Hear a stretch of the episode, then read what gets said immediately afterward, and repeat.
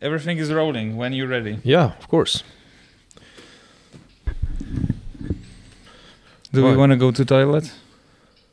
No, I'm good. Okay, I'm good too. Alexander, you good to go? Do you have beer enough? No, Oh, but let's, let's pass it. I would have to go bit to the toilet if I had more beer. Don't put it that close to that machine. That's kind of the heart of the what we're doing. Fuck yeah. doing one one hour of prep and then It's not Oh, you- IP you have- You have no idea what we what we've been through. with, with this fucker. yeah, Nah, but it's gonna be fun. because it, this podcast is sponsored by this gentleman and myself. and, and our and, and our You moms. classes shit. you can you can you can guess the quality of our equipment. yeah, I hear you. It's sponsored by our moms. yeah, yeah. Mommy is paying for that. Uh, mommy, we need a new machine, please. But do you run it as a company? No. No, no, no. It's a side gig. Yeah, yeah, but it's not a company. It's just Um, it is.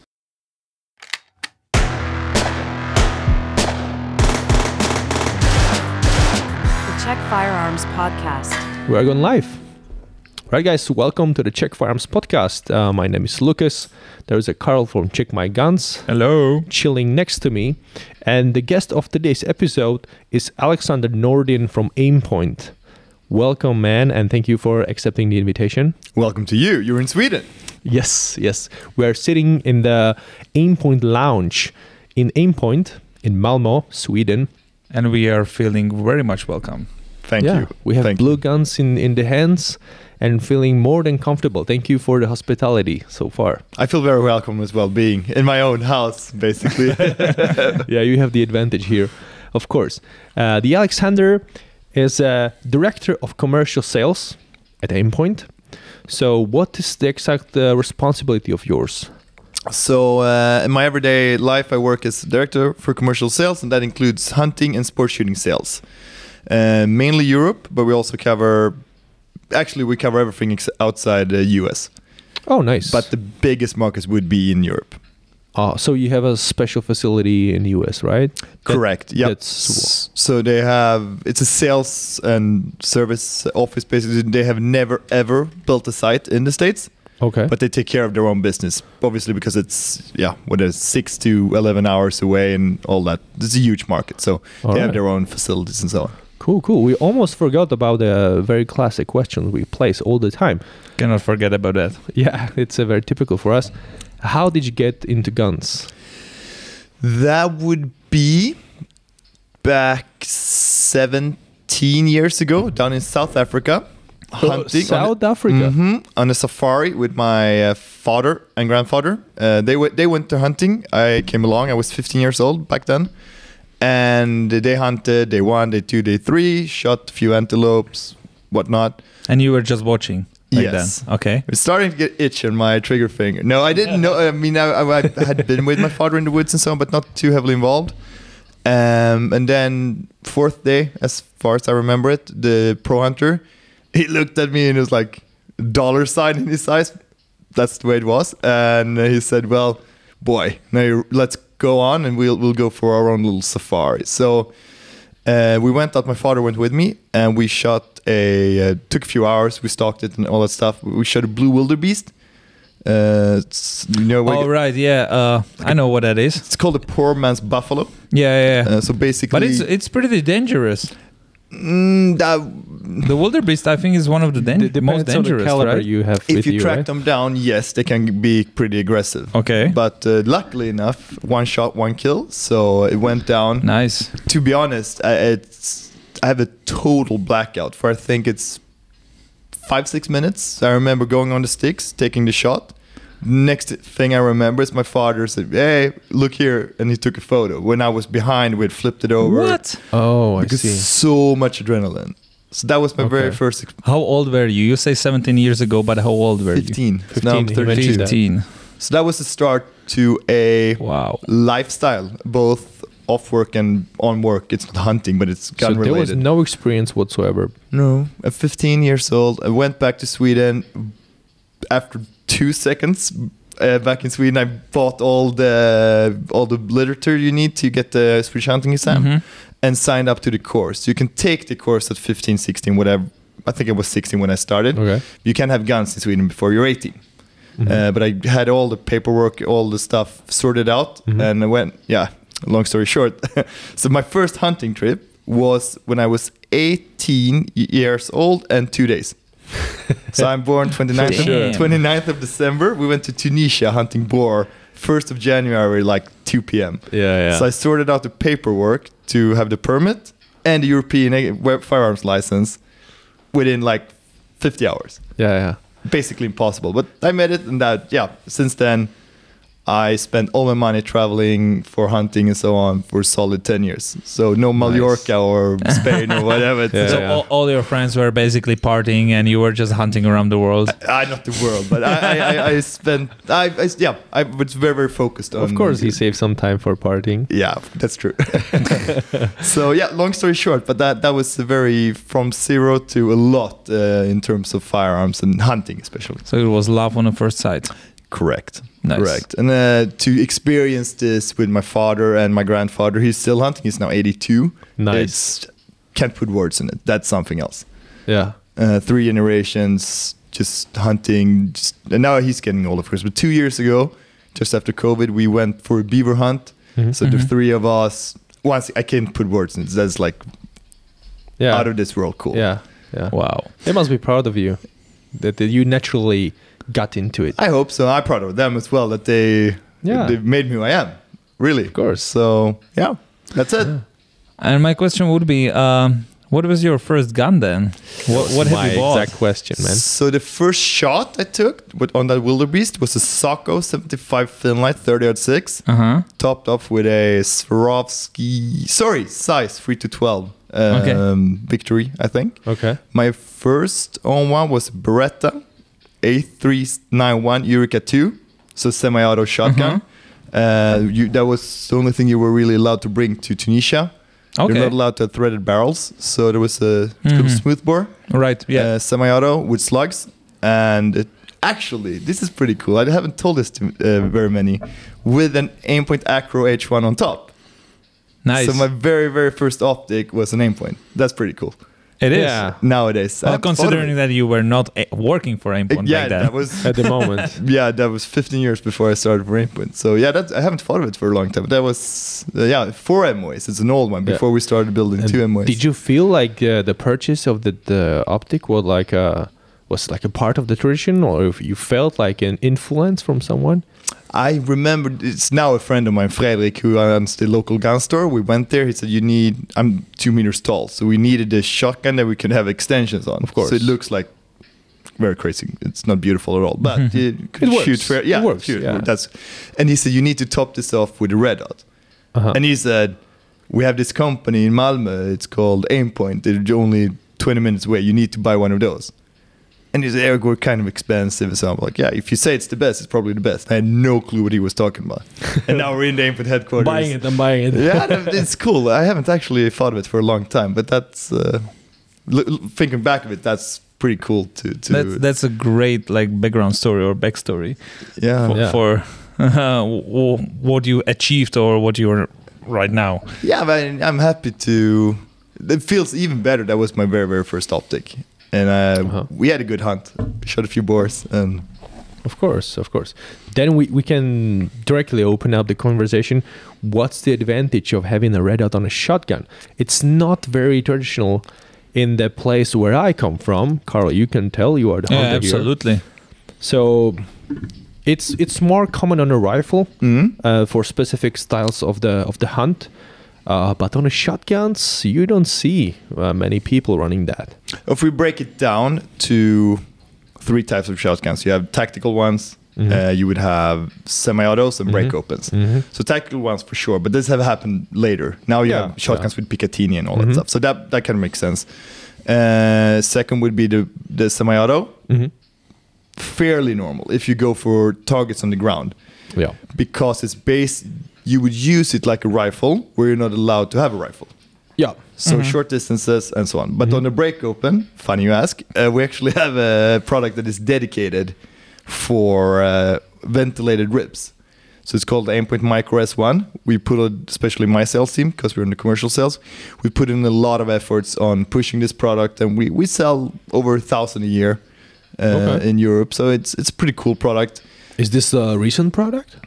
Uh, it was launched in 2016. Oh, No. okay. So ju- we haven't done. Prof, uh, we should have done more. If you don't know about it No, no, he just doesn't shoot a, a break open shotgun. Of course. Yeah. yet. That's not his thing. Yet. Yes. Yet. yeah. Yeah. No, so yeah, good question. But that's uh, that's something we will push even more on. Um, Okay. We think that uh, we know for a fact that we've done the whole journey with red dots on rifles, Mhm. carbines. Now pistols happen, obviously. So for us, the, obviously, but we're um, huge fans of aim of uh, red dots. But on shotguns, it actually makes sense. You can really, really keep your focus at the target. Uh, and and just place that shot where you want. You can kind Yeah. of teach yourself if you shot a birds or clays. You know you Mhm. can be on the clay. You might be over under, not have Mhm, lead mhm. enough. With a red dot, you can really work on it and kind of get a memory Yeah. uh, with Yeah. it. So Yeah. The only the thing I remember shooting a shotgun or hunting with a shotgun was like, where's the freaking front sight? exactly. So I should I should focus more. So with every single following shot, I was trying to find that freaking front sight and focus on it and bring some aiming, like some serious aiming to the shot. And with the Aimpoint, there is just um, because I, I could compare because I was shooting, I was actually hunting with the no red dot on the shotgun whatsoever, and then I was shooting competition with the uh, semi-auto shotgun with the red dot on it, and it's like whole different experience. You can actually you just do the same, but there is a dot somehow, so it it feels more controlled. Yeah, that's a good way to to put it because really with a with a shotgun you can you can take the shot and you think you shoot where you aim, Mhm. but actually you don't because if you don't have a position, you're It feels you're- just it just feels more confident. yeah yeah yeah, and you don't you never look at the dot. It's just Yes. there. It's like floating in Yes. between you and You, whatever. you have that affirmation or where you're actually aiming because when you're just looking down the barrel, it's it can be tricky. Yeah, yeah, and it's just a good uh, confirmation that y- you did right. So the only thing uh, that would be a problem from our perspective is that so you guys of course know that the OR, the MOS system, whatever, have happened for the pistols and Picatinny, mm-hmm. Weaver, QR, whatever, Yep. is on the rifles and the carbines. But for the over and unders, there's not really an mounting Oh, yeah. interface that is Yeah. dedicated for optic ready purpose. So if you ask me, I would love to see the first. Actually, there is one already, but an over and under OR. That would be mm-hmm. so cool. So Uh, kind of like standardized f- A interface. plate, Yeah. But then once again, it's some people want it closer to their eye, some wants it further away. So then you would have need to have three plates, one Mhm. along the Mhm. barrel. That would look stupid. Oh, On the yeah. pistol, you have a dedicated area where you can mount it due Yeah, to yeah. the ejector port and Of weights course, and not yeah. that, and a holstering. So, Yeah. but uh, if you ask me, in the future, give it four or five years, there will be over and under optic red. Nice. That would be cool. It would make That would sense. be cool. Yeah, it would make sense not to cut uh, the rail, Yeah. but just the tiny Exactly, like- acro acro inter- interface. Basic, yeah, yeah, yeah. Basically, just this 47 millimeters that we need, Yeah. or yeah. So um, if you're talking about the break open shotguns, Mhm. they are also uh, very traditionally the ones that are like uh, engraved and they are also like collector's items. So can you uh, produce the red dot that will be engraved to match it if they're gonna produce the the optics ready shotgun like that? I'm not sure if that's, I'm was spicy probably one. not allowed to talk about it, but since you're asking, right above us, probably a few meters that way, there is an engraved S1. uh, The first test. So we sent it over to Denmark to a professional engraver. And Nice. he engraved the S1 with the whole thing. Awesome. So might not be for But it needs to match, you know. yeah, I know, I know, I know. so about now we've tried at least with the surface treatment and everything, it works. Mhm. So maybe in the future, Maybe. maybe an IWA special. I like that. So if you're in the industry, make sure you stop by our booth at IWA. It might be there. Mm, Ah, I special will. I will. Absolutely. Limited edition, they always sell the most. Uh, by the way, by the way, I want to tell the viewers who are actually watching the video these are not the real guns we have in our labs. Uh, those are just the plastic ones to attach the red dots. Blue guns. Yeah, and magnifiers from Aimpoint on top of that, so we can talk about them. Blue guns, exactly. So just to reduce the amount of comments uh, underneath the video, like Yeah. "Oh, you're flagging everybody around with a gun and you're flagging flagging the deer over there. exactly. Yeah, yeah. so I just I just want to like uh, avoid that. Yeah, to prevent some some uh, hater screams. Good stuff. Yeah. Uh, so you already mentioned your your hunting passion. I can really tell. So we know each other for some months, I would say, and every time I mentioned hunting, as I'm slowly getting there somehow, I immediately recognize your your passion. I was like, yeah, we we need to we need to do this, and I was like, you you were smelling.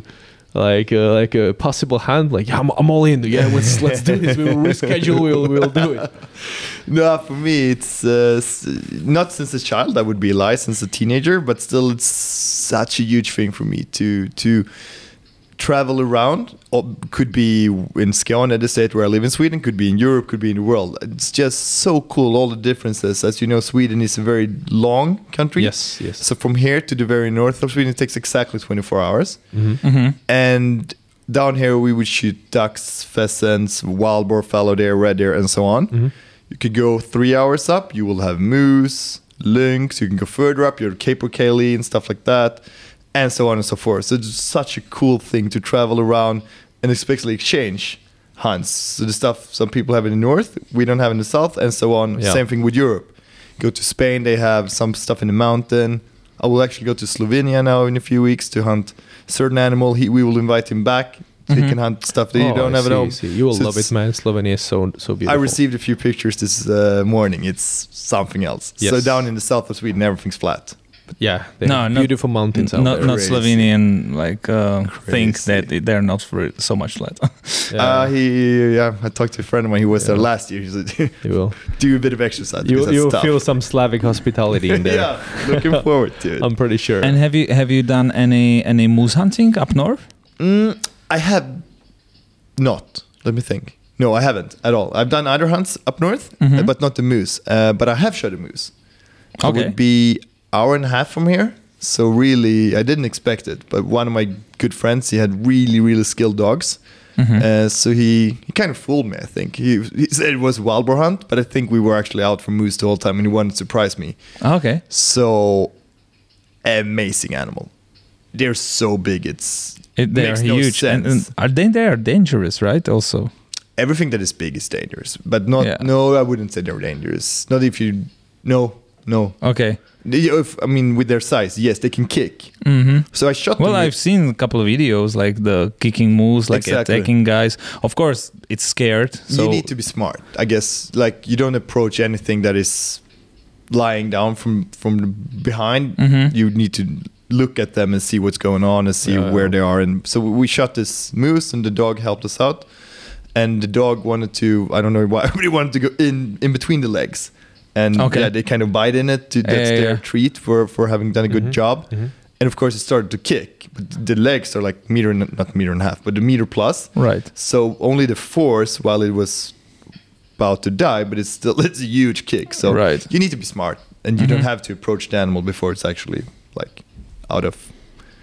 So, um, have you ever got into like dangerous situation with hunting? And I don't mean like uh, some other guy pointing a gun at you. I, I mean like being, being in danger of the animal.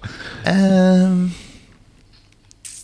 no, we we used to have dogs back back in the days, hunting dogs. Uh-huh. As dangerous would be the wrong word, but it would be interesting situations. Okay. So like wild boars running along your legs and so on. That I wouldn't say it's dangerous. It's not Mhm. not dangerous, but like if you're smart enough and you don't take stupid risks.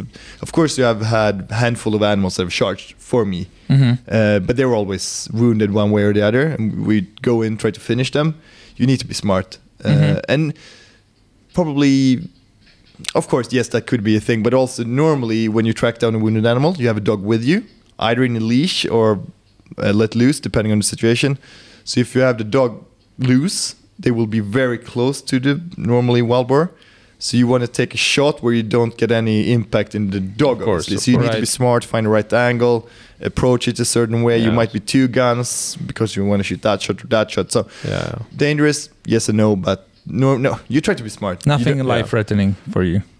I don't think so. No, not that I can think of. Okay. Yeah. So that's good. Just, That's so good. far, That's so good. good. So Still, far, yeah. so good. Exactly. Well, we wish you that it's gonna continue like that Yeah. for you. Yeah, yeah. Yeah. yeah.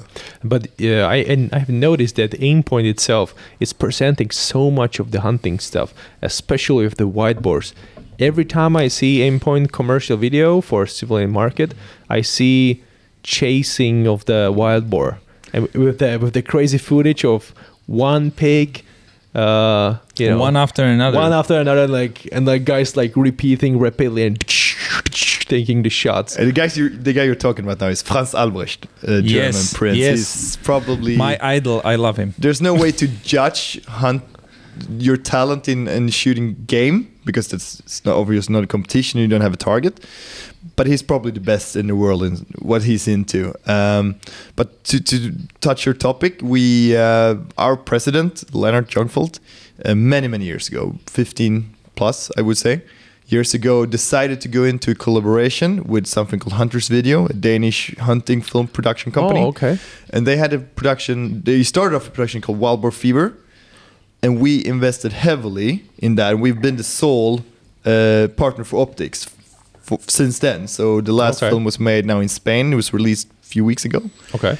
Um, but to touch on that, Aimpoint as a company has always been very open with what the optics are being used for. Mm-hmm. If you look at other brands, don't have to mention them, there's not a single ad or film ever produced by them where an animal is killed. Where True. Aimpoint, on I the other that. hand, is, as you said, the other way around. If you Yeah. type in Aimpoint on Google or YouTube, there will be wild best of Wild Boar Fever, best of Driven, Yeah. whatever. So we're very open with the products are produced to be used. Um, where on you might know which company I'm talking about. They've never had a dead animal in any ad at Mhm. any times, and they've been in business for close to 100 years. Yeah, but it's gonna be more like uh, company policy, right? Of so, course, so you yeah, yeah. guys just focused on that and and Yeah. you you stick Well, we're private companies, so our owner is it's the key of our business. So it's not really something to be shy yeah, about. yeah. But I, I'm happy to be in this company. We we get to do a lot of fun stuff and experience amazing hunts yeah. and so on. Yeah. It's good. I, I like that you're so open with, with that and you're not scared to uh, show uh, that animals that the optics are used to uh, shoot wild boar and so on. Tell me more about Franz Albrecht. So uh, he's a, he's a Bavarian prince or something, right? Yeah, I think that's quite close to the to the to the truth. Um, Right. So from my perspective, personally, st- all everything started off as for most people in Wild Boar Fever three. Uh-huh. I was a little kid, ran off to the store, bought the DVD, Uh-huh. and watched it on. Yeah, back in the days, you had DVDs, and I was like, my eyes was four times the size was normal. Like, this is amazing. Wonder if I could ever be in one of those films. That would probably never happen, but it did. Um, but yeah, well, I met him down in Croatia. That must be six years ago, give or Mhm. take. Um, really, really nice guy. Such uh, interest and really, really focused on being the very best at every single shot. Very keen on all the details. Like he learned, like, okay, Alex, today we're doing the filming. We're not drinking any coffee. That will give us a shake on the hand. And I was like, really? But it Okay. kind of makes sense because if I, if you have too much coffee, like you Yeah, will yeah, have yeah. this. So, Yeah. and you really want to do those really precise shots. There's no no time, no room for any wiggle Mhm, on, on the mhm. barrel. No So- distractions. stuff like that and yeah really helpful um, doing of course hunting and doing hunting film is the same thing but you you want to take certain shots make sure it all looks good and everything so really really good guy i had the opportunity to hunt back at his own own estate down in germany a few years ago and i can understand why he's such a good shot there was a lot of animals and there's germany has an old tradition of hunting Mhm. his father was a hunter his grandfather was a hunter and so Yeah, on yeah. Um, so all in all, uh, huge respect for that guy, and he's really, really good shot. I remember when I was watching his videos, I had always uh, the same kind of feeling like this is amazing, unbelievable. The the pigs were running so fast, and he was like shooting one after another, and not like uh, that you shoot a pig and it keeps running. It just freeze. It's like dead on a spot. It was unbelievable to watch that. Can I tell you guys a secret? Maybe. It's more about the optics than him. of course. Sorry. Of course, nice. nice. But really, really, it's very, very inspiring for me and many other hunters. And Yeah, if yeah. you haven't seen it, visitors, Google Yeah, Yeah. Google that. uh, co- uh, Franz uh, Franz Albrecht, and you will see some Yeah. good shooting. Yeah. Yeah, for and, me, and and one more thing, sorry, uh, is that he his speed of reloading. I and I never knew if it's straight action or bolt action. It was just so fast. Mainly, it has been Sauer 202s uh, Yeah. back in the days, and then 404. Yeah, Uh, yeah, yeah. Um, no, stock products, bigger magazine. Mhm. Maybe you saw the normal Yeah. one is delivered three. He some guys have the five, but he has custom made ten. So Right, it's right, like yeah, yeah, long- yeah. It's like a bipod without the. nice, nice. Yeah. No, he's a really cool guy. yeah, Yeah, but imagine he had he had so much of the influence that uh, he had been um, presented to us, to me as a student um, in Czech Republic on my gunsmith school really. by our teacher. So our teacher uh, for um, uh, firearms and ammunition uh, was uh, playing the videos of Franz Albrecht. Uh, yeah, but he's impacted the whole industry.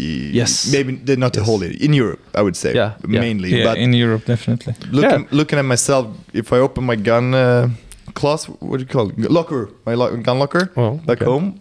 Open up. There's a 270, and I shoot a certain ammunition, the one he used in the film. Okay. That's the one I bought when I was 20. S- I still have it. Obvious inspiration. Oh yeah, you're using it a lot. Yeah, yeah, yeah. The, the 270. I keep try to keep But, warm. but imagine for for our class, uh, majority of the guys were just tactical guys, like following Chris Costa back in the day, and those those kind of guys. Uh, but we all remained silent, mouth open. Yeah, I was like, something. whoa. Even for us, I was like, yeah, this guy's got some skill. yeah, yeah. That's something else. Yeah, and also the teacher was super impressed. You, you know, I, I I cannot tell better that the teacher was like, guys, you, you have to see this. He was like impressed by himself. I was like, yeah, what's this? So um, usually before the, the summer break or something, he always pulled up some some uh, funny videos, uh, you know, with the shooting, with some long long uh, distance shoots, and etc. etc. And it was always uh, so inspiring to see see his performance. Yeah. And I think we should go back to the topic of Aimpoint. So, of course, of course. um, Aimpoint is the original inventor of red dot, right? True. So where did the red dot come from?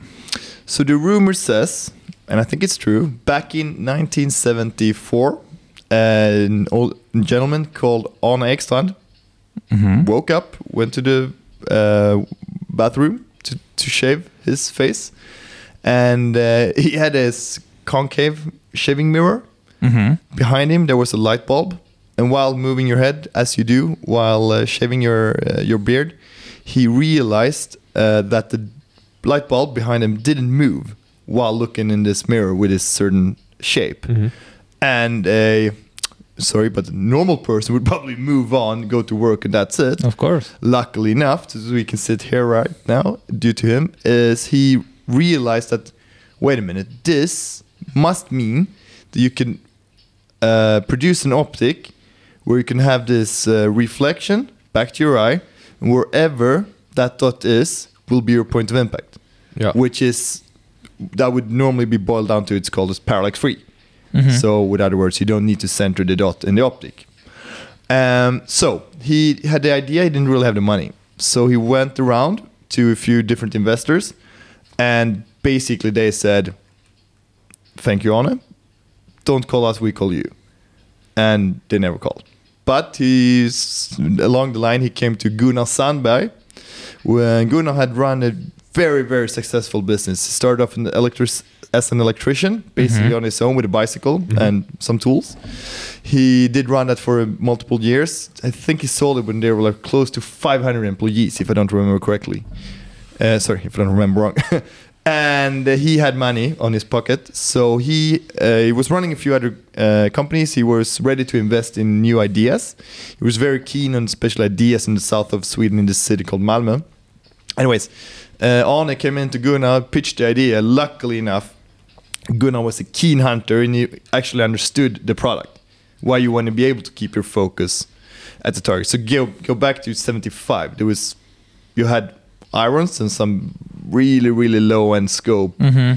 as with nowadays technique or technology. So um, they started off with a product, and the rumor says that the actual uh, first pitch was a, uh roll of toilet paper, some kind of glass, and a diode. Mm-hmm. And that was the actual prototype the- that he that he case, brought when he uh, asked for money. So, long story short, they registered the patent for the Aimpoint red dot sight in '75. I think it was around April or March, and that's the beginning of a soon 50 year old long story.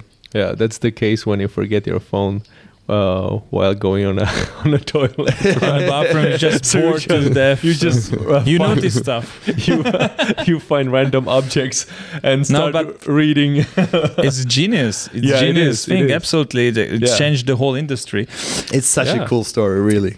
yeah, But do we know if the first red dot was actually red?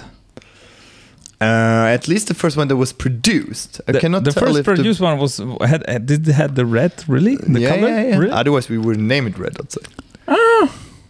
I wonder whe- when the when the name actually uh, is. Do you say in Swedish also red dot, or you have a different word for that? It's called rödpunktsikte. So röd is Ah, red, okay. punkt is dot.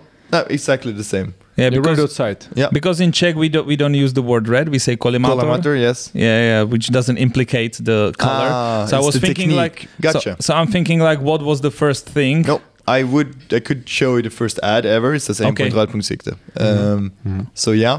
Um, s- unfortunately, I'm not the right guy to talk to, but there's something with the coating. Hmm and something they did studies on this. So for your eye, if you have to look at something for a long time and you have to have Yes. something in between, The red The light red is, is is, the- the, best. yeah, yes, green you can have more in the nature like trees and everything, grass. Purple, other stuff that is not as good. So something with the tr- um, coating, you can keep Mhm. it. Yeah, and there will be definitely uh, also difference um, between uh, energy consumption Exactly. between the different colors. Correct. Yeah. Correct. So- yes, yeah, it doesn't really help with the collimator word, but uh, in Swedish and English, it actually Mhm. was is red dot is in the actual word. Yeah. Right. Okay, so uh, that was the start of all of that. And uh, we actually heard some stories that there are still people using the red dots from back then, like the from the 70s and 80s from Aimpoint. Is that Y- true? Yeah, it's true. I received a picture from my sales rep uh, who takes care of Sweden. This is actually cool. This I don't think this have happened before for a long time. He came into this. There was the last uh, hunting show before the season started. Mhm. Uh, I think it's three weeks ago. So he came in with uh, I think it's- what's it called Gustav, of course, the Swedish bolt action, Mhm. Uh, with an Aimpoint electronic on top, which was the first product Mm-hmm. and he said, "Yeah, this this works, but it starting to get a bit blurry and so on. It's soon 50 years old." So he actually bought the Acro C2. So we went from the very oldest one to the newest one, and we have a picture with him with the old one and the new one, and the rifle on his. Uh, or that the new one is mounted, and the old one is like this. Nice. So we need to do something with that picture. It's, uh, that was really cool to see. Yeah. And he was like, he didn't even go to any of the other. There were Zeiss, Swarovski, Leica. He just went straight to Aimpoint. points. he's he's probably a big fan of us. nice. Yeah. And did you guys had to like uh, make him to, to choose the the C one? I wasn't there. It was the C2, uh, the but I C2, wasn't sorry. there. I think I probably thought it was pretty cool as well to go from the oldest to the newest. But it is, it's a good product. You have the touch buttons. Some people like that. The, the micro has the rotary I switch. see. I see. Mhm. So it's down to what you like. The reason why I'm asking is is the the fact that the the older guys then they usually want to stick with the that exact product they used for ages. I hear you. I would, I would have guessed uh, that he should go from 9000, which is close to the M3 series, where you have the switch and the battery, and it's bigger. But uh, I guess the sales rep who sold this sight, he's very, he likes the Acro very much. Let's, let's guess he say he's a it. sales rep, right? Yeah, yeah, but I think he pushed him into that corner.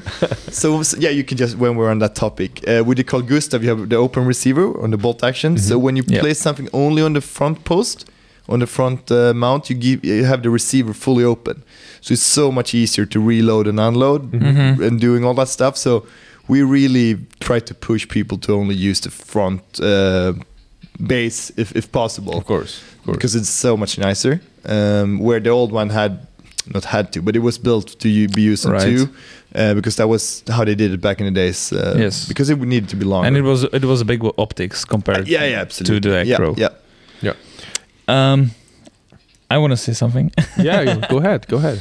Um, so there are there are uh, quite a few examples in the history that someone invents something which actually works, but they eventually run out of business, or or uh, someone takes their idea and make it make it their own way, and they lose the business or something like that. So what do you? Why do you think that Aimpoint is like the one who invented the red dot and is still one of the leadest companies making red dots what's the what's the magic behind that Good question, and I think the straight answer is Gunnar Sandberg, the Okay. one who invested in the company. Because Aimpoint started off, and while we're here today with this super nice headquarters and we're doing very well, it was not always like that.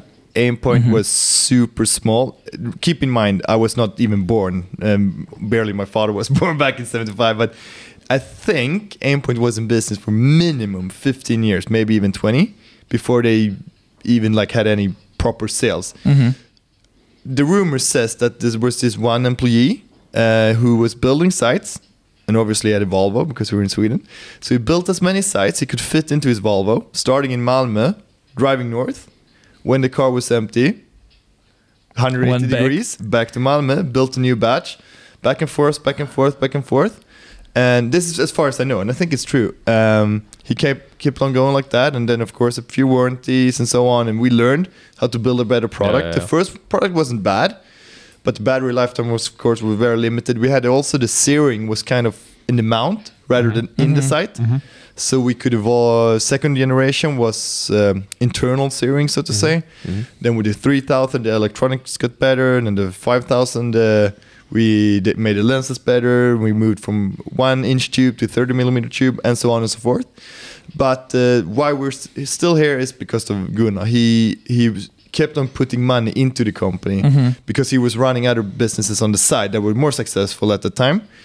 Uh, looking at Sandberg Development Group, as it's called today, uh, Aimpoint is the biggest company um, at the moment. But we do have a few other companies in in the under that umbrella company Yeah. that are also very successful. But as of now, Aimpoint has a very good journey, and it looks good, great ahead as well.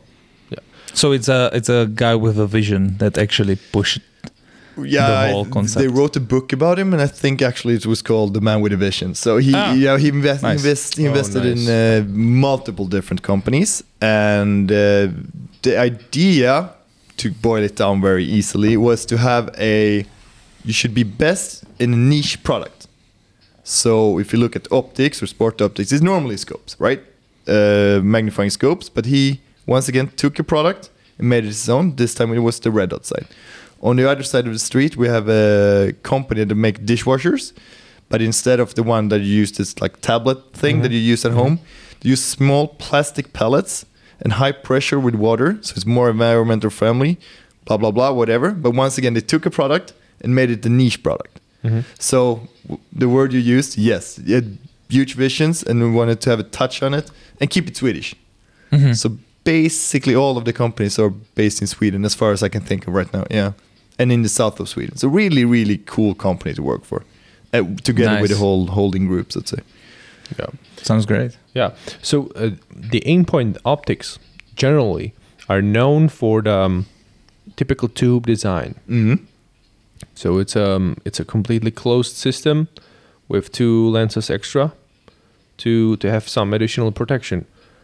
What is the idea and what's the what's the major or the biggest benefit of that? So, good question. Um, we started off with having hunting as the core of our business. Then, actually, this is kind of have been forgotten along the line, but we we focused a lot on sport shooting, uh, especially with the handgun in the open division.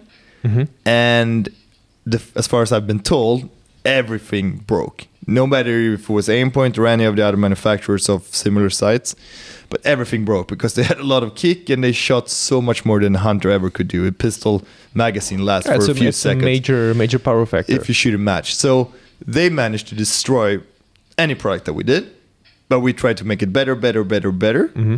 And when we started to get the military tenders, we were ahead of anyone in terms of quality. And I once again I wasn't even born, but I guess they figured out it has to look like this.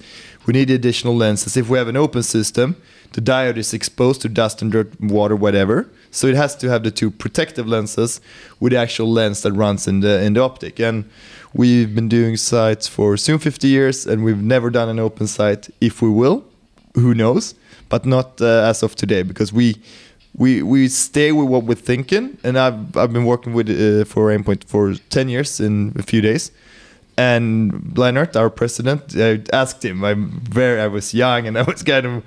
Well, can I really ask this question? I said, why don't we do an open product? Because that will be easier, cheaper, and Yeah, we yeah. can sell more, and we, especially we can sell to certain customer. And he was like, no, we should focus on what we do, and we should be the best in the world. And that would go into also thermal, night vision, all those additional products that we could have have done with the Aimpoint brand. Mhm. Not happening. It's red dot sights, and that's it. Mhm. We've done like one batch of scopes back in I think it was the 80s. It, was not very good. It was brand labeled, so it's really, really not something we should do. And all stuff like you know, you're in the industry. There's so much things we could have done. Uh, iron sights, small things like we do flip up covers and mounts. That's it. Otherwise, otherwise we focus on what we're good at. Yeah.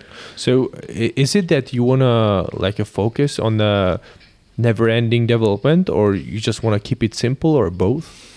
Mm, good question. I would say both. Um, of course, we want to look at other products and see what we can do, but uh, as of now, the production is full. Uh, we we have a very very full order book. So as of now, we need to focus at make the best optics and of course looking at the follow up generations for what we have. Yeah, of course, one of the biggest challenges will, will be definitely keep up the serial production in the highest quality possible. The quality aspect of it is of course a big thing. Yeah, uh, we can, we can uh, it can be mentioned. We've had uh, when I started, we have single source on many things. Mhm. Now I know for the housings we have four different sources. Okay. And if you have the housing from one and the inner tube from one, we need to make sure they talk to each other, if you use that term. Um, so really, yeah, that's the purchasing department or the supply uh, part is a huge thing, and then quality control. Yeah. Quality, quality, quality. If we have bad stuff in, we'll get bad stuff out, and that is not on the map. We, need to have the very, very best product. Yeah. Yeah. Now we've been only touching, of course, the hunting and sport shooting, but we know we have the SF guys, the army, the policemen. Same thing for you guys. When you produce something where, where someone goes to work, risk their life, they rely on us. So we can't really have. We need to be best at what we do. Yeah, that's the. So, so uh, in order to achieve that, you mentioned that in the past with a sporting shooting, it was pretty easy to uh, destroy the the red dot with the um, huge load of uh, rounds Yeah, you know fired. the old school open pistols. Yeah, were- yeah. So, uh, what sort of testing you you have to do on your on your red dots to be sure that it's gonna withstand the abusive behavior of the customer or So nowadays the industry is more developed. Uh, so you have mil spec standards, and you have. So we have, of course, internal tests. But if you look at the tender part of, of sales, we you normally receive a list of what has to be in there, and we that's basically what we do. But then we test every. So there's, I think we have ten, maybe fifteen employees that only do tests, whether it's shock or temperature or uh, submersibility or uh, chemicals or that could be anything. So we yeah, there's test reports for basically anything on any product. Uh, whatever you look for, there's in the in the archive. There's anything. So, um, because we spent the whole day here at, at the Aimpoint and we've seen um, quite a few stuff, and I was actually amazed uh, what test you're doing. So, so you said like the shock test. So because yeah, of course, the pistol pistol red dot is on a, on a slide which is moving in a rapid. Yeah. So you simulate recoil. Yeah. So that would be uh, the most of it. But then s- at certain point, simulation, simulation. So Uh-huh. we've done tests with just shooting nine millimeters and 40 Smith and Wesson and whatnot, and just shooting, shooting, shooting, shooting, shooting, and try to break it. But at a certain point, when we've done tenth of thousand of rounds, that's, Mhm. that's it. We've passed We are test. not the MO. So uh, yeah, it sounds fun and it is kind of fun, but it gets really when you've done ten thousand rounds, you've probably been through it. It's it's pretty Yeah. rough on you, both with the noise and you dirty and smelly and everything. Right. Yeah. But uh, and yeah, it hurts. it hurts. It does. It Yeah. does. But yeah, we, we can simulate basically anything, like flying out, jumping out from an airplane, down to deep water, up in the jungle, something like that. Um, so it's all yeah, testing, testing, testing. Yeah. I was I was also surprised that with submersibility, Mhm. it's not like that you just put it in a in a tank and you uh, simulate the pressure of the of the product being in like 30 meters underneath the water, but that you change the the uh, depth. Uh, Or the simu- Uh, to simulated stress depth, it, yeah, to uh, stress it. So you true. go into 30 meters, then you go back to five, then you get to 20, and you you change that in order to really try to break the the, yeah, the we thing. need to. We need to make sure it can. We don't know if we produce a sight, it might end up in a hunter's locker over here in Malmö or on the other side of the world. It can be any temperature in between minus forty to plus Exactly, whatever. yeah. So, so that that applies to to all manufacturers, of course. But we really test this as hard as we can think of, and uh, yeah, so far so good. Nice. The the thing is that the the specific uh, the specific weather which might see or which might be taken as extreme is considered normal in a specific zone, right? Yeah, that's true. We of we course. all are fortunate enough that we have seen some some places in in the world, and something what you consider totally extreme, it's normal. It's everyday Yeah, whether it's hot or or cold or wet it's or like anything. yeah, we just have constantly 50 degrees Celsius. It's nor it's it's normal weather in here. I was like, what? And the humidity and, and everything. Well, being at the tour, I've heard, and I want you to confirm that Mhm. to this to this podcast.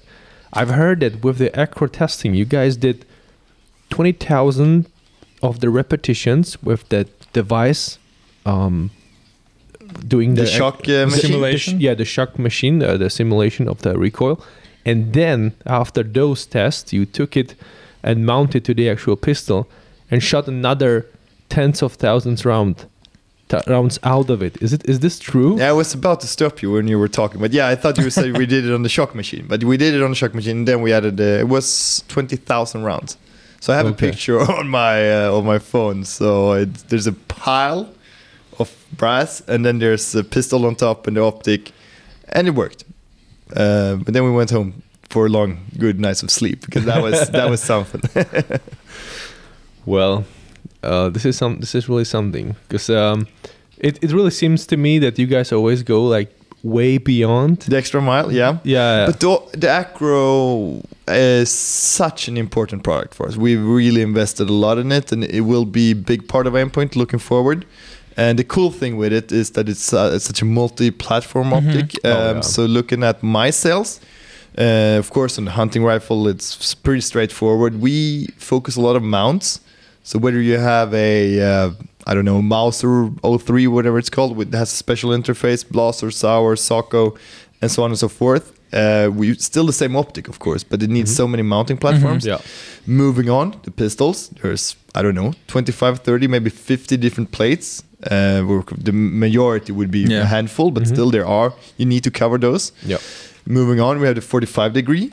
You have the piggyback, whether it's spur or the external ring. And then, of course, all the Picatinny stuff 22 millimeters, 30, 39, 45, and so on and so on. So the, the, the optic is really, really cool.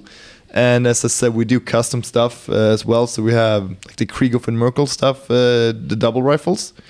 You can do like, we've started to do kind of an, uh, it's kind of an optic ready solution. But uh, so there's an interface where you normally do the Sveng montage. If you Mhm. know it, Yeah, mhm. that that little thing, you can actually remove that and replace it with Acro interface.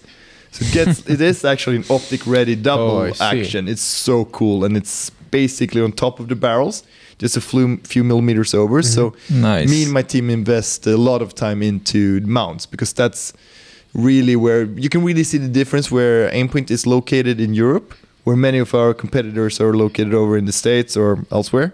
So we know basically every single rifle that is being used for hunting. Where in the US, I would, Yeah. without knowing, but I, I'm quite confident that 95% is Picatinny.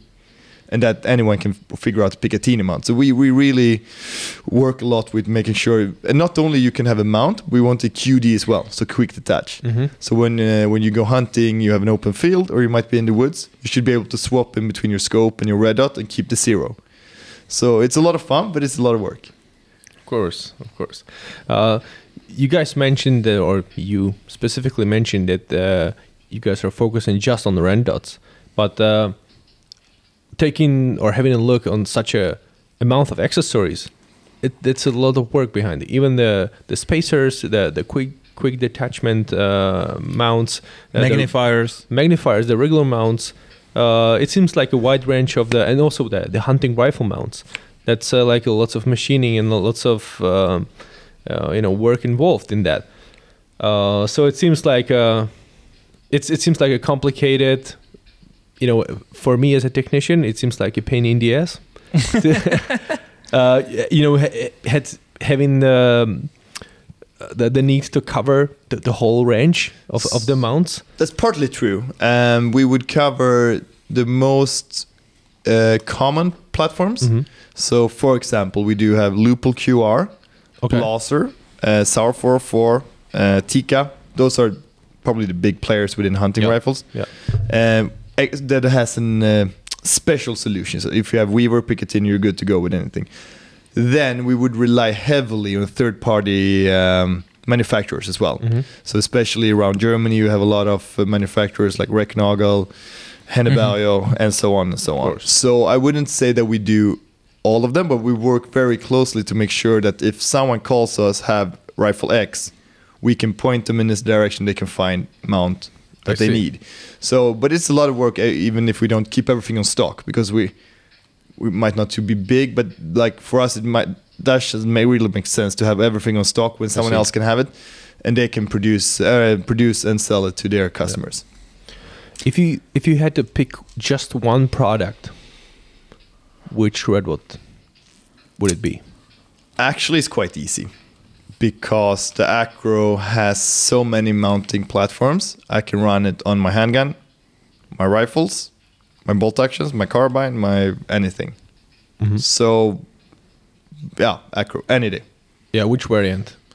The civilian one or or the C2 because it's my product. of course, of course. um, I, I, yeah, I would really. C2, P2, both of them are great products, but uh, if we boil it down to the really what it is, it's the commercial product would have less night vision settings, and they're kind of built by the same person with the same um, components, Mhm. but we don't test them as hard. I see. I see. So it, they're both similar products, but we can promise for a fact that And you guarantee. can take the P2 down to a certain depth. I sorry, I don't know the specs because I don't work that much with the product. Uh, but certain um, temperature span, it has uh, more night vision settings because that is more applicable on the professional market of course, of course. and so on. So um, for myself, I, I'm I can hunt and do all the shooting I want with with a C2. I don't I don't do night vision stuff really. So for me, it's the better product. If I remember right, it was um, usually it was like minus 25 meters with the submersibility, and uh, the temperature range was like uh, uh, minus 45 And up to plus, uh, plus 71, plus that could that, that makes sense. something like that. I think they actually go deeper, but Yes, I, 35. Can- can- 35, even. yes. 35. yes. Okay. Uh, I just wanted to mention that I'm big fan of Acro myself. Uh, right now, I'm actually getting uh, the special mount done for my VZ58 to be able to put an Acro on that. That's going to be awesome. It's actually very weird, but No, you hate it, but I love it. he's nerd. And it's gonna. It, uh, I'm definitely gonna post it everywhere when it's done. so so everybody's gonna see that, and everybody's gonna want that. Um, course. And the second thing I wanted to say is that I really like the interface that's built in Acro because uh, we both were thinking about uh, getting our CZ75s milled for the Acro uh-huh. because because uh, it's such a compact mounting system on the Acro that you can with a little bit of milling can attach it yeah. to the to the light of Pistol X CZ75, even though it has the firing pin blockation, Of course. which usually limits the the thing. Yeah. The so very versatile thing. I, I can't say we were lucky. Of course, we spent a lot of effort and, and, and thinking into the interface, but it ended up being really, really smart and good. And most of the others would have screws from the top down to the slide. Yep. Uh, yeah. And there's no need for that with Acro. No, because it's just easier. We have the battery on the side, so you can take it on and off at all times. You will keep your zero, so on and so forth. It, the product's really thought through. Um, I would say it's the best on the market, but uh, no one we would believe you, I know, because you work for a, for Aimpoint. but uh, no, I, I think it's a really, really cool product. And as you said, No, I love it. oh, touching on, on pistol uh, sales and so on, uh, looking at it, it's only is it seven, eight years ago? Really, the first uh, pistol uh, mounted optics and, and the optic ready cuts were on the market. Yeah. And as you said, it's already we're already moving out from the optic ready cuts because more people looking into direct mill to get rid of one source of failure. So I don't know where we will end up, but uh, of course, if you can get rid of the plate and you've chosen your interface, the, the direct mill is always better. Yeah, of course. Um, the reason why I like the the closed red dot like this is that uh, I have my own experience, of course. So I have a hard lesson learned. So imagine I'm on a competition, very last stage of the day. I'm I'm doing well. I'm happy with the performance so far. And it's it's snowing. It's a winter time. It's an off-season match, but you know it's important for me, uh, as always. And then there's that uh, there's that uh, quick, uh, very quick timing situation, timing stage. So you have some three or four poppers, all activating moving targets, and timing is very crucial, very important for the final time and also for the hits. Uh, so it's snowing quite heavily, and I'm running my open open sight, right? I'm making sure that it's covered. I'm making sure that I put my uh, hand above. I always laugh at those guys when I'm at the range. Of course, of course. So I'm before I, um, uh, the RO tells uh, load and make ready. I make sure that I prepare myself properly. I will do the final check of the optic. I will do adjustment on the brightness. I will make myself ready. There's a few following seconds before they uh, make the beep, and in the in those seconds, uh, the snowflake landed right on, on the diode, Lovely. right on that. So there's a beep. I'm like, I'm super confident doing the presentation, and then I see 2,000 dots, Perfect. and I'm like, well, and there's a story, you know, going on in my head. It's like, all right, so I, I need to follow the plan, so I need to guess where the dot would be. So I was lucky hitting the, the the first plate. I did some makeup shot on the second one, bang, bang, bang, bang. I ended up with few deltas, but the amount of disappointment, I was like, so it's the worst case scenario. So you're you're feeling confident. You are you're on a mental game. You are you're right in. You are dialed in, and you just need the product to work. And then there is a technical aspect. Once nice snowflake landed on on the diode, and you are screwed.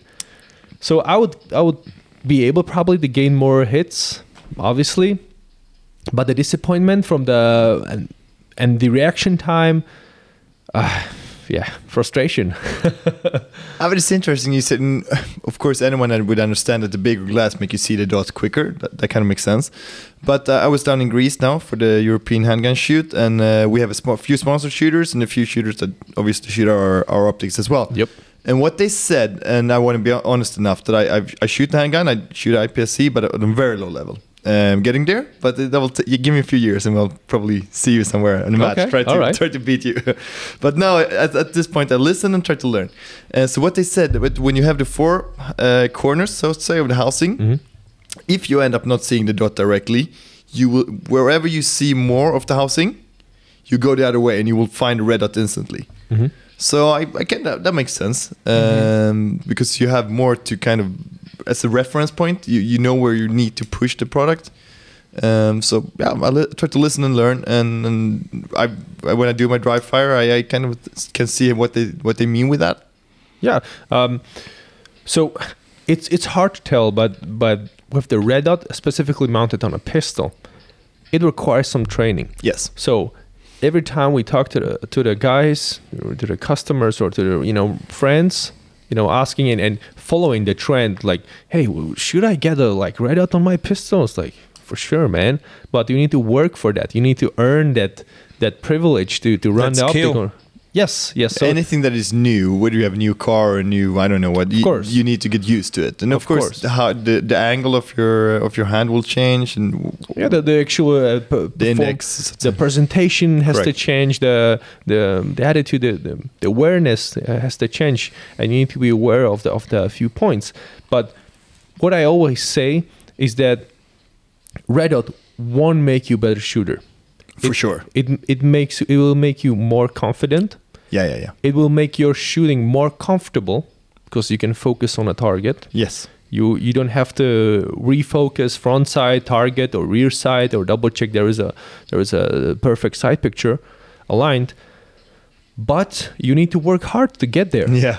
you need to drive far you need to make sure that you do some repetitions that you go to the shooting range uh, once you are there it's so confident and it's it's it's fun it's just fun And it depends on, of course, where you are. As a competitive shooter, you're obviously good at what you do. Uh, on the other hand, you might have a police officer.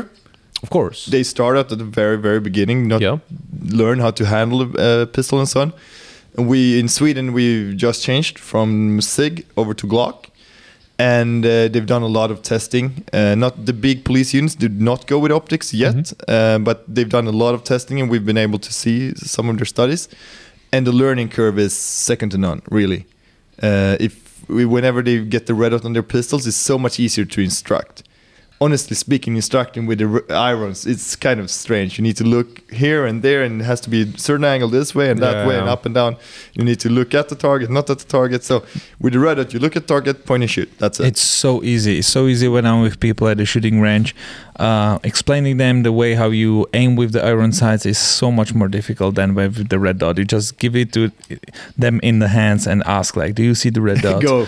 I press do. the Yes, I do. Yes, Where- where's the dot? There's gonna be a hole. Go for that. Yeah, and then the rest is trigger. bang control. low left bang low left they're like yeah there's a trigger work involved Ah, but if Oh, you yeah, look true. at, uh, we had a Swedish championship in IPSC handgun, Okay. and I know at least Sweden and Denmark, the pistol optics is the biggest division, and I think we are the first to to move over any uh, the others like Okay. standard or, or pro- production. okay Not do you, not sure if you have the statistics for your own market, but uh, I know Sweden the, the biggest division was pr- uh, production optics.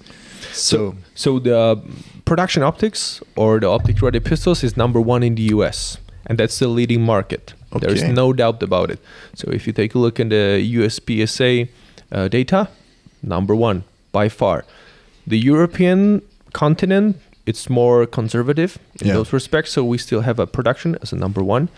There is uh, i believe open i'm not sure so uh, if there is someone who has a more precise answer please uh, give us that pleasure and, and add some comment uh, below this this uh, episode. But uh, we are getting there. And if So- you buy a new pistol now, it doesn't add many euros or whatever currency you have to- Yes. to, get the pistol. Yes. I mean, if you if you have a nice gun, you've spent your I don't know three grand on a pistol, and you would need to spend another three of course just to get a f- Yeah. small cut. I can understand that kind of hurts you, or you do the direct mill. But yeah uh, as soon as people will change over, I think optics will be bigger and bigger. Of course. The the thing is that the the market with the red dot has become much more accessible. Yeah. Uh, speaking of the price, speaking of the quality of the product, by far, um, you know, everyone remember uh, the time when the red dots red dots were kind of fancy and some kind of like Oh, nerd- super expensive. yeah, super expensive, uh, fancy and kind of nerdy stuff. Like, yeah, look at that guy, you know, like like some kind of uh, space technology, right over there. I'm sure it, you will, you you won't finish the match with that, right? It dies off or it it fall off of the. That's not many too many years ago, to be honest. Yes, Mm, it's no. not it's not far away It's crazy. but it has changed rapidly. Mm. Now we have solid products, good price points and accessible to the people, so people can buy and really consider buying a pistol. Same with the red dot in the same time. So it has changed a lot. So it's it's getting to the Europe more and more, and and we are probably likely to see more competitive shooters uh, with uh, red dot red dots uh, mounted, same as the as the police or law enforcement or military units. Yeah, and just look back three, four years, we received so many emails asking about holsters that were competitive with Red Dot, com- yeah, compatible. sorry, Yes, yes, yes, compatible yes, yes. with Red Dots. That haven't happened. I don't think we have received a single email regarding that topic for two two years Mhm. because it's just like that, and it was on the It's market. out there already. Yeah. Yeah. So, so we were talking that the Acro is very versatile and uh, multi-purpose red dot, but can we expect the like dedicated sport shooting red dot from Aimpoint? you have it already. It's the Acro. Yeah, um, that's what. I, well, that's why I started this question. How, no, I, but how we, I we, we touched on this topic. but do you do you think do you want to do something focused like only for sport shooting, not so Um, vertis- versatile thing? so let's give you two answers then. Please, please, please. I'll give you two answers. Um, first of all, I have a hard time to see the we'll ever do ever do an open product. Okay. But on the other hand, maybe we can figure out to do the very best sport optics with two lenses. That's honestly speaking the best of two worlds because It doesn't have to be open. As, exactly as I said, we Yeah. we just need to figure out if it has to be, have an angle like a tube kind of thing Mm-hmm. or whatever. But um, of course, we always work on new products, and as you know, we do product tests. That we can pro- pro- test the product for years and years. And mainly, ma- Aimpoint might not be the first on the market, but when we reach the market, we're supposed to be best. That's just the way it is. So my answer would be it might already working on it. We might not be, but uh, we we test a lot of products, and then we will always try to push. We always push. All right. Looking forward. Uh, I'm disappointed with the answer, but I'm not. You have Uh, macro, so Yeah, Go I, with I that love one. my acro. Um, another thing that's being discussed a lot, for example, the uh, CZ Shadow 2 compact has been released recently, and in order to place a red dot, you need to remove the rear iron sights. So you you get rid of the iron sights. A lot of people are complaining about that because they want to keep the iron sights iron sights uh, on pistol on a rifle just in case the red dot won't work breaks down or i don't know the battery dies so what can you add to this uh topics like the people question, are man. so Mm. scared of So right now we're in Sweden, uh, where if you have a pistol, you're a sport shooter. That's the way it is. Uh, I know for a fact that you guys can have uh, concealed carry, correct? yes Yep. So that kind of changes my answer. And honestly speaking, I don't have uh, that knowledge. I don't really want to touch the topic. Um, if you ask me, the Aimpoint product will be able to support you at any point, uh, 100%. Um, but of course, I can understand if you want backup uh, irons. Um, but that goes on on any um, any brand, and I'm not really sure. It's. I would return the question to you guys. Would you only go with the red dot, no matter the brand, or you would always be would like to have the irons just for the fact that it's it's always there? uh, mm, lucas do you want to answer of course. I mean, I guess it's quite tricky. of course, I want to answer. Yeah, go ahead. Uh, so, so the thing is, uh, for a concealed carry, it's always better to have a backup. You never know. So that's that's the case with the with the rifles, right? We already discussed it, I believe, uh, with the Polar guys, uh, talking about be. the yeah, it, it can be. Um, but the thing is, look at the history of the uh, rifle red dots. It's also you know Yeah, yeah. you guys are involved, Yeah, right? yeah, yeah. You, you you guys have been the first. Yeah, We all remember those pictures uh, from M4s equipped with the very first Aimpoints. Uh, I, I I'm not sure which model, but Yeah, so okay, that's a good way to point. I mean, nowadays on the carbines, you would have foldable irons, so they're there, but they're not there, yes, and yes. that's kind of hard to figure and out. it's on the- still it's still part of the deal. And so the thing I want to share is once you are a soldier, your main tool to operate is a assault rifle. Mm. Right then we have different you know um, different platforms whatsoever. But once you have once you are a police officer, law enforcement, your main you know force is the pistol. That's a completely different story. So in this case, it's always better to have a backup. You can you can destroy the the optic terribly. You can you can fall. You can have a car accident. You would Uh, normally have a full frame pistol. On the other hand, That that's correct. But for me, taking the pistol as a self-defense option or you know law enforcement tool, uh, it's always better to have a backup just in case. You Yeah, never know. that makes just in case. Just a co-witness uh, solution, and you never know. You can use it. You might not. Who knows? But for sport, different story. Then you can actually the the, the fiber uh, fiber optic front sight will be definitely disturbance for you. that's Once- the first thing I will remove when I just- receive my. just cut it off, Absolutely. kick it out, and, or, or hammer, hammer it out, because that's a disturbance. You don't want to see two dots. No, no. It's just uh, so much of the disturbance. So in a in a competition pistol, you, you can be more prepared, and you, you you care more about the pistol. You have those fancy you know covers, the, the textile covers uh, for your pistol. So once you finish your stage, you always double check. You have um, you you have you have the option to check the the red dot before you start the Yeah, actual that stage That doesn't really happen if you're and then you officer. spend very few seconds on the Yep. stage. So that's a different story. yeah. So for self self defense, uh, military or uh, law enforcement applications, for sure. For competition, I can live without. I. I want to add to that. Um, I don't like 100% agree with that because you need to take under consideration the evolvement of the of the red dot the red dots in the past. Like now with Acro, I think it's 5,000 hours. 50. Oh yeah, 50. Five sorry, zero. sorry. Five Yeah, years. Five 50.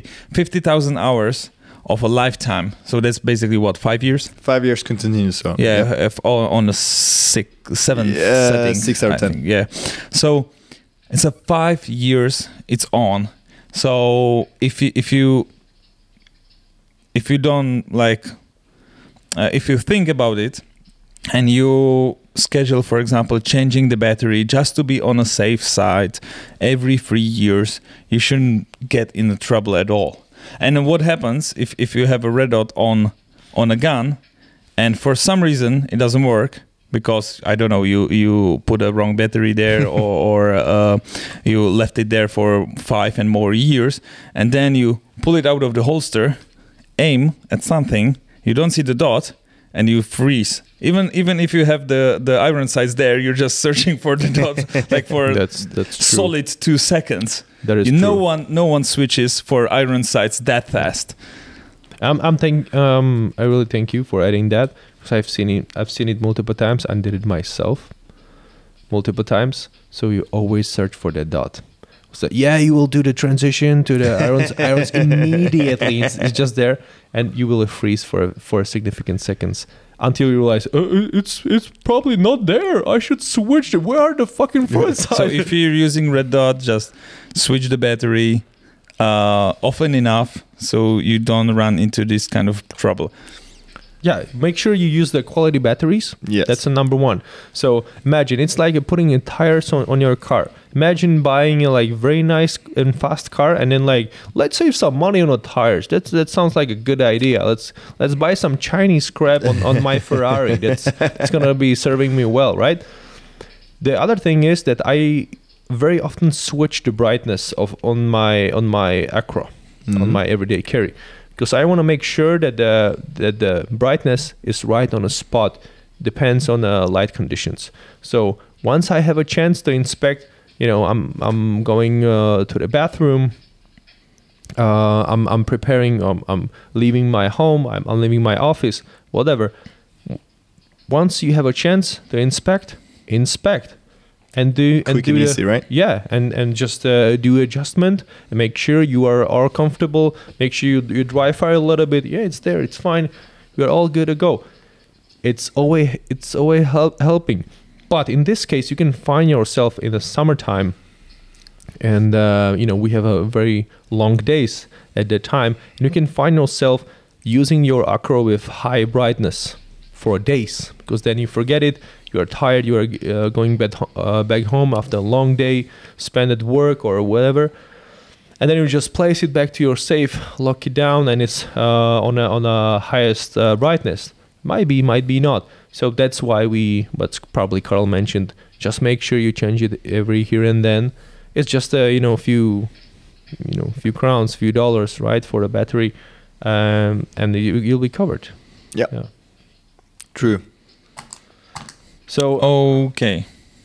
yeah, Uh, you want you want to ask something? of course, Go for it. Uh, Go there's for it. Go for it. There's always something to ask. So you you have chosen the the Acro as the ultimate choice. Um, I'm I'm super curious about the future products. I, I cannot help myself, but I I really need that competition special, and I I really need some some more. But all right, I I won't be uh, I won't be making it hard or even harder for you. If we put if let's do like this, we look at the industry in uh, general. It's kind of easy to figure out where we are putting our R and D hours at the moment. Yeah. Pistol market is huge, Of course. so I think you can. Uh, you we will see future products, but I'm not saying when or where. But that, that of course, that that's where everybody is Yeah, we're sure at it's the moment. happening because we, we've seen your facility and there's a there's a lots of guys in white coats. yes, yes, yes. Yeah, we're building a huge new uh, Yeah. facility on the other side of the road, so we can. That's what I wanted to ask about. more. Yes. Yeah, go ahead. So so uh, Aimpoint here in in Malmö is expanding. Can you tell us more? Yes. Uh, so yeah, let's try to make this not too tricky. But we, I've been in this office for the first, let's say, five years. At Jägershillgatan 17, I think it says. Uh, then we moved over to the other side where. We managed to buy that facility uh, while they were rebuilding this one. And that took I think it took two years. And now it's very nice. Uh, we have a very very nice headquarters. Um, and then once we moved over, they decided to. So long story short, once again, uh, the owner talked to all the employees and said we're not ever rebuilding a facility that is already there, because from the standards from the 70s down to wherever we're at now. There's so much with the fiber, ventilation, electricity, all Yeah, that yeah. stuff that is just too tricky to figure out in an old house. So it's cheaper, quicker, and all that stuff to just take it down, sort it out piece by piece, aluminum and what so on, glass. And so now, as you could see, they they just stopped started. Sorry, they just stopped building the house a few hours ago. They were basically working around the clock to make this huge three-story building that can uh, hold all the employees for future projects, and a um, very very interesting uh, future ahead for point. So it's going to be not just offices, but also the Production line. production well. line. Yes. Is there going to be a shooting range? I don't think so. No? maybe. Maybe. hopefully, I would say. I would change my answer to hopefully. Hopefully, we will come in a couple of years back and we'll go for some shooting. um, so, okay, you're expanding your facility here in Sweden. Are there also any plans about expanding it beyond Sweden, somewhere abroad? Because uh, that's what companies do. They expand. They they set up uh, facilities in uh, countries like India, China, uh, Taiwan. I don't. Do you want to guess on the answer? Uh, no. No. no. So uh, the owner still. So I can touch that topic as well. The the founder Gunnar, his Mhm. son Pal is running the company now. His three sons, and there are two of them are still studying. One is uh, going around in the different businesses, trying to learn the different skills of different industries. So he's right now in game, the simulator, the VR Mhm. simulator. Uh, he will move on in a few months to, to another company to learn and so on. Um, so no, they they've invested they've invested two and a half worth of generation running the family business here in Malmö, and uh, that will will stay like that. Yeah. Should be mentioned though, we actually doubled the size. We do have uh, two uh, production plants, one in Malmö and one in Gällivare. Mhm. Gällivare is in the north of Sweden. If we start drive now, we will go be arrive in 22 hours. It's Wow. far, far, Uh. far, far north. They will double their facilities. So they actually simultaneously, as we were building here, they will build uh, two times as much as they already have. And that one was opened in, so they rented for many, many years. Then they bought their own. I think, it, honestly speaking, I think it was less than two years ago. They opened it, and there was like so much space, and now they will double the production. So we have a very, very interesting future ahead, and lots of projects and lots of opportunities. Yeah, that will, that will be cool to see you around. Uh, well, I have two more questions. Go ahead. Oh well, I'll keep this one for you, and I'll ask this one. Oh, cool. cool. Um, Thank you. So, two MOA, four MOA, or six MOA? Yes. Yes. All of them. All of them. Bring it. buy buy three separate dots, right? So, um, once again, I'm on the commercial sales. Okay. So this, Just to clarify for the um, for the people that are listening, we are talking about the size of the dot in, yes, the, in the red dot. MOA is minute of angle. yeah. So if a, it's one inch at 100 meters, is one MOA. Yeah. So just to make some calculation, two MOA, Mhm. 100 meters, six centimeters. Mhm. If it's four, you double it, so that would be 12, and so on. Um, so on the commercial sales, we do have the H2, the micro H2, in 2, 4, and 6 MOA. So that's the only product where you can get the three dot sizes in the same housing. Mhm. So that that should be mentioned. Um, depends. You, if you, just generally speaking, we would say two MOA is. If you would ask me two years ago, I think 95% were two MOA sales. Obviously, with the Acro being three and a half, that has changed dramatically. So I would say, I think this year actually, uh, Acro sales will outgrow the Micro for the first time. So obviously, the, the, the well, we launched the Acro. We opened up for free MOA, MOA to be kind of common again, Mhm. and people like it so much more because it's rounder. The bigger dot you have, the rounder it will be. Yes. Mhm. Um, we're getting older, all of us, every day, of course. Um, so if you have a dot that is not perfectly round, you might want to look into having a bigger dot. But just looking at them, normally we would say for normal hunting, long range shooting, or like 100 meters, 100 meters plus, 2 MOA. Mhm. Anything in between, or if you have kind of not as good eyesight for MOA. And then the really quick stuff like IPSC shotgun, uh, shooting the S1 uh, is also with a 6 MOA, so like shooting your in the sky, that you're over and under, whatever. That would be on the 6 MOA. But on the other hand, uh, all the professional products are only 2 MOA Mhm. solely, whether it's PRO, Duty, T2, M5, M4, Of course. all of those are eh, 2 MOA. So we sell hundreds of thousands of those. So Yeah. it's not a problem. But on the commercial side, uh, if you're looking at the H2 product, you can pick and choose what you want and to do kind of customize for your eye. Yeah. So, but it, it, MOA or MOA has been a much much hotter topic the last two years since three and a half Of was course. entered in Of course. to the mm-hmm. market. The thing is that you can always replace the size of the dot with the brightness. In a sense, Because yes. because Yeah. I come from the you know rifle Yeah. IPSC rifle Yeah. shooting background, uh, I always appreciate. I rather choose smaller than, than bigger, even for a pistol or SMG. But I usually replace the the size with the brightness. So I will make sure that I will add, um, you know, one point more on the brightness, and then I will achieve the desired. So what we normally would say, no matter the dot size, is you should be able to see the red dot without looking for it. Exactly. So whatever you have presented in front of you, whether it's clays or targets or game, whatever, you should be able to look at it 100% and not so to say go back with your focus. It has to be there. Otherwise, Yeah. it's too dim. Yeah. We can name the, the, the, the biggest requirements for the red dot. Every time someone asks me what the perfect uh, red dot should look like, I always say needs to be robust, functional, always on. Yeah. That's that's uh, that's a big request.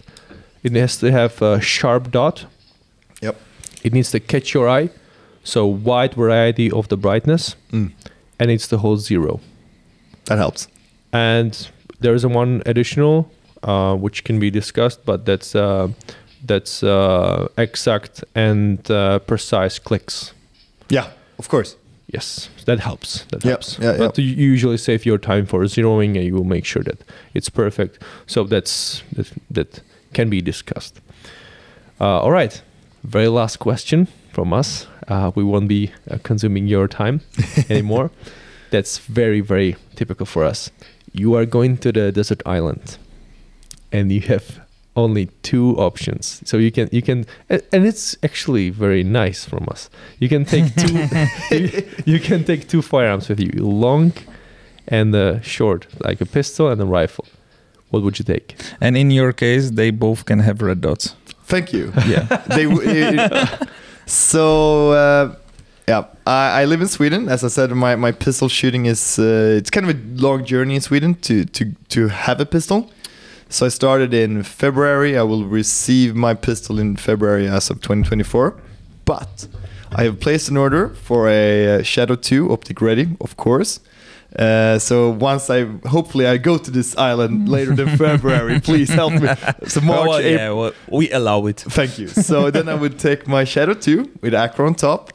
And for the long range stuff, I need to take my Blaser R93 270 suppressed um, with a Swarovski 2.3 to 18 spur mount with Acro as a piggyback. 3 o'clock. Three o'clock. What caliber? 270 Winchester. 270. Okay. Don't care about ballistics, just. Uh, Laser beam. That's what we were saying. Fed with Hornady SST. Laser beam. Yeah. Yeah, that's legit. Yeah, so you you don't wanna you don't wanna be deer living on a, a desert island. All right. And yourself, 50 cal, straight away. Uh, actually, that's a good question. Oh shit. That's a tricky one. And yeah, you know, uh, shots fired. Shots fired. yeah. So we did that on a, on a Czech podcast, on a Czech uh, one of the, our episodes in, in Czech language. But all right, it's it's. I don't you- you remember got what me. I choose. You got me there. I'm I'm, I'm gonna stick with the AR-15. Ah. Uh, I'll pick my I'll pick my AR-15. You said long range or just long rifle? Sorry, Long, made ri- long rifle. Okay, long but then I have long range. So if any, if I s- people attacking me, I can keep them away with my. Well, uh, you don't know what's on desert island. There's gonna be anything. So it's like the most universal thing you need to choose. You know. yeah, yeah. But in both cases, I'm gonna stick with semi-autos. I just uh, I trust them with my life. that makes sense. So that's gonna be AR-15, uh, with some quality red dot on it. Wha- yeah, and I don't need some some fancy furniture on that. So just uh, you know, good stuff. Some Mac Magpul furniture, basic stuff. Good red dot on it. And for the pistol, I will don't be don't be so general. Like be more uh, specific. Like would it be AR-15 you have, you own, of course. or you would have to build one for for desert island? You know, I, I don't care. Generally, AR15 has proven itself as a as a good platform, so I just I just trust it. There are you know brands here and there, but you know I, I can be pay. I, I'm I'm patriot obviously, so I would stick with my VAR uh, in two two three. Probably I'm somehow I I fell in love with 16 inch, so I would do 16 inch. That- that's what she said. I didn't even think of semi-auto since uh, since I don't have one, but that makes sense. yeah, M-LOK, M-LOK handguard, uh, Magpul, Magpul stock, and and, uh, and a grip, and uh, yeah, probably I, I would I would go with the Micro T2. Flashlight. Uh, of course, flashlight. Oh yeah. uh, rather rather uh, Streamlight or or Surefire Scout, one of those. Depends uh, if, we, if we um, include the budget. That's, that's a different topic, right? Uh, they, they would probably stick with. I would probably stick with Acro instead of uh, T2. Uh, but for the pistol, I would probably stick with the P10, P10C or P10F. Seems like it more makes more sense than bringing a shadow 2. I don't know sure. no, yeah, it does. a on, bit, the- on but- an island. Yeah, it's it's heavy to carry all around the island, right? You want to look cool as well, though. yeah, Oh, what, true. Mine will yeah. be Cerakoted and everything. Yeah, so- but once you want to climb the coconut tree, it's, it's, uh, you know. Ju- uh, he'll just precisely shoot the coconut down Yeah. from the tree. Uh, that's, True. that's true. That's true. But you want to save your bullets, right? Right. Yeah, for for something more. Um, I would definitely, I would definitely go with my P10S. I just, I just love that thing. I don't have- get it, man. I I love that Why? thing. I just love it. It's, it's, it's like too, too good, too good for me even. No, um, I, I love it. I have acro on that one, Good stuff. and yeah, uh, I uh, after I shot the whole Lynx brutality with it, I, I trust it with my life, and I, I love that pistol, and I don't need any other variants like F or or C or whatever. S is the is the way to go for Y- me. You can work with that, no doubt. But uh, why why such a compromise on the size and the capacity? You are on a desert island. I'm You on can- tiny island. You can open carry. I don't have to. Like I, I really don't have to. Right. And Like the, the the precision is the same for me, even with the bigger one, Yeah, the a- F1, and I'm afraid to hear and I can put a longer magazine there. So that. No. That's true. That's true. I'm afraid to hear about the long gun. There's gonna Uh, be wood included. no, no, no, man. Um, at first, well, as I said, I want you to be more specific, and especially it should be a gun that you own. So I own Bren two, and after I what I saw what uh, James Reeves was doing with uh, Bren two, uh, I would probably take that. Okay. I like it. Okay. I like that gun. It can, it can like it can definitely match the AR. No. Yes. Of course. Of course. It can. So yeah, I would go with the Semi-Automatic Bren two. I saw some of the films you had. That seemed like it would be pretty durable. Absolutely. Yeah. With Alright. Comp M4 on top of that and magnifier. Thank you. Alrighty. uh, Okay, so is that all? yes, Alex. Any questions? Any more questions for us? You're one of the guests actually asking us questions. Oh yeah, plenty of those. But I think we we call it for today. Tomorrow All you right. go to the range with our training wing. Sweet. We're looking Yes, forward we're- very much. Yeah. Enjoy. Super excited. Thank you very much. Thank you. Alex, for- let me let me thank you from the Czech Farms podcast. We are very happy that you have accepted our invitation. Uh, thank you for the awesome hospitality. We are blown away. It's a beautiful place to be, and we had a blast with you on this podcast. And we hope to see you anytime uh, soon. And all the best, man. Thank I you. thank both of you for showing off your cooking skills as well. That Oh, was no, no, no. Cut that out. cut, cut, cut. Don't tell your girlfriend or anything. No, no, no, no, no. And uh, for you guys uh, watching us on YouTube or listening to us on podcast platforms, be sure to hit that subscribe button so you can hear more from uh, us and other guests we are uh, planning for the future. And I hope you like it. See you next time. See you. Take care. Bye. Bye.